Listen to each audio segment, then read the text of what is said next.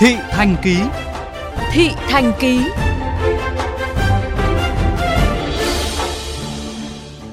Thưa quý vị, như VOV Giao thông đã đề cập, tình trạng nhiều bộ ngành địa phương triển khai các ứng dụng phòng chống COVID-19 khác nhau đã và đang khiến người dùng gặp không ít khó khăn.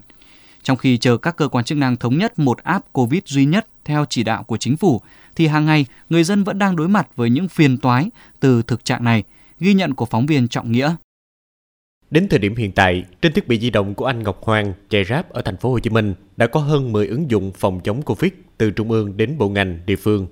Với ma trận app này, mỗi khi qua chốt kiểm soát, với anh thực sự là một nỗi ngán ngẩm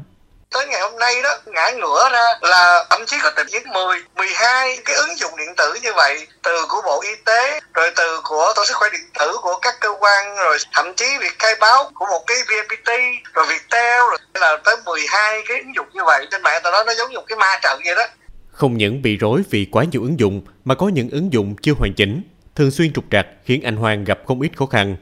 Chẳng hạn app không nhận code khai thông tin đúng hướng dẫn nhưng app vẫn báo không hợp pháp có app cài đặt xong không dùng được. Đối với một người ít tiếp xúc công nghệ như chị Trần Ngọc Thoại, Phương An Lạc, quận Bình Tân, thì việc phải đăng ký nhận tiền trợ cấp hay túi ăn sinh qua app điện thoại là vô cùng khó. Bị rối quá hà, có nghĩa là khai lên rồi nó báo đăng nhập rồi gì tùm lum chân. Em khai rồi nhưng mà không biết có được không đó. Có những người người ta không rành về điện tử, về cái công nghệ cao đó thì họ không thể nào họ nhập vô được những cái tiền trợ cấp nhận gói an sinh hoặc là tiêm chích vaccine cái app đời sống an sinh đó có những người đâu có xài điện thoại giống như cái điện thoại ờ, như mình đâu điện thoại mà có app Trước thực trạng loạn ứng dụng liên quan đến phòng chống dịch Covid-19, nhiều người dân đều mong muốn sớm gặp tất cả vào làm một để giúp họ dễ dàng theo dõi, dễ sử dụng, tránh phát sinh các phiền toái không đáng có.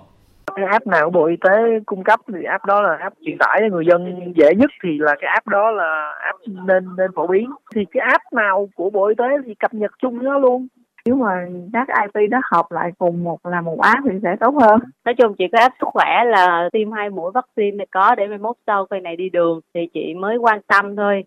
thừa nhận khó khăn bất cập do có quá nhiều ứng dụng liên quan đến khai báo y tế và phòng chống dịch bệnh đang tồn tại cùng lúc. Ông Lâm Đình Thắng, giám đốc Sở Thông tin Truyền thông Thành phố Hồ Chí Minh cho rằng thì đây là một thực tế kể cả thành phố Hồ Chí Minh và trung ương thì đều nhận ra cái việc này và đã có một cái quan điểm thống nhất đó là sẽ gom chung lại một ứng dụng để thuận tiện hơn cho công tác quản lý của mình và cho phục vụ cho sự thuận lợi cho người dân. À, một cái app một cái ứng dụng dùng chung này sẽ là tích hợp kể cả cái dữ liệu tiêm vaccine rồi kết quả xét nghiệm rồi là cấp cái QR phương tiện vận tải và khai báo y tế cho dựng cho người dân vân vân. Trước đó, tại cuộc họp về các giải pháp công nghệ thông tin phục vụ phòng chống dịch COVID-19 trong tình hình mới ngày 13 tháng 9, Phó Thủ tướng Vũ Đức Đàm đã yêu cầu Bộ Thông tin và Truyền thông chủ trì thống nhất với Bộ Công an, Bộ Y tế để chỉ đạo phát triển một ứng dụng chính thức của Ban chỉ đạo phòng chống dịch COVID-19 để người dân sử dụng thuận tiện. Tất cả thông tin người dân đã khai báo trên các ứng dụng trước đó phải được tự động cập nhật, chuyển sang ứng dụng mới, không yêu cầu khai lại, đồng thời đảm bảo tính bảo mật, sử dụng thông tin đúng mục đích trong khi chờ các app thống nhất về một mối, người dùng vẫn hàng ngày lây hoay với ma trận app trên điện thoại và ma trận khai báo y tế khi qua các khu vực kiểm soát dịch bệnh. Đối thoại Đối thoại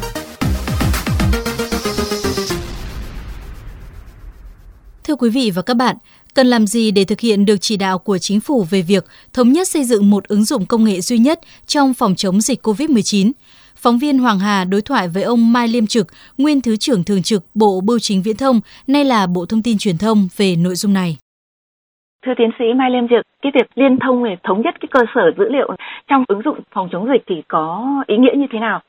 Dữ liệu là cái tài nguyên, là cái đầu vào quan trọng nhất cho mọi cái thành công. Ở Việt Nam có rất nhiều cơ sở dữ liệu của các bộ ngành, của các địa phương. Tuy nhiên lâu nay vẫn có cái tình trạng là cắt cứ dữ liệu không theo những cái chuẩn mực nhất định để có thể liên thông kết nối tạo sức mạnh của cái nguồn dữ liệu chung của quốc gia cũng như cho các doanh nghiệp để thay đổi cái môi trường sản xuất, mô hình kinh doanh cũng như là cái mô hình quản trị. Đấy chính là cái hạn chế lớn nhất trong việc triển khai thành công hay không thành công cái công cuộc chuyển đổi số của quốc gia. Nhưng mà hiện nay hành lang pháp lý là chưa thật thuận lợi về cái này. Chưa có luật về dữ liệu. Cái này thì chính phủ cũng đã nói nhưng mà cái việc triển khai của chúng ta còn chậm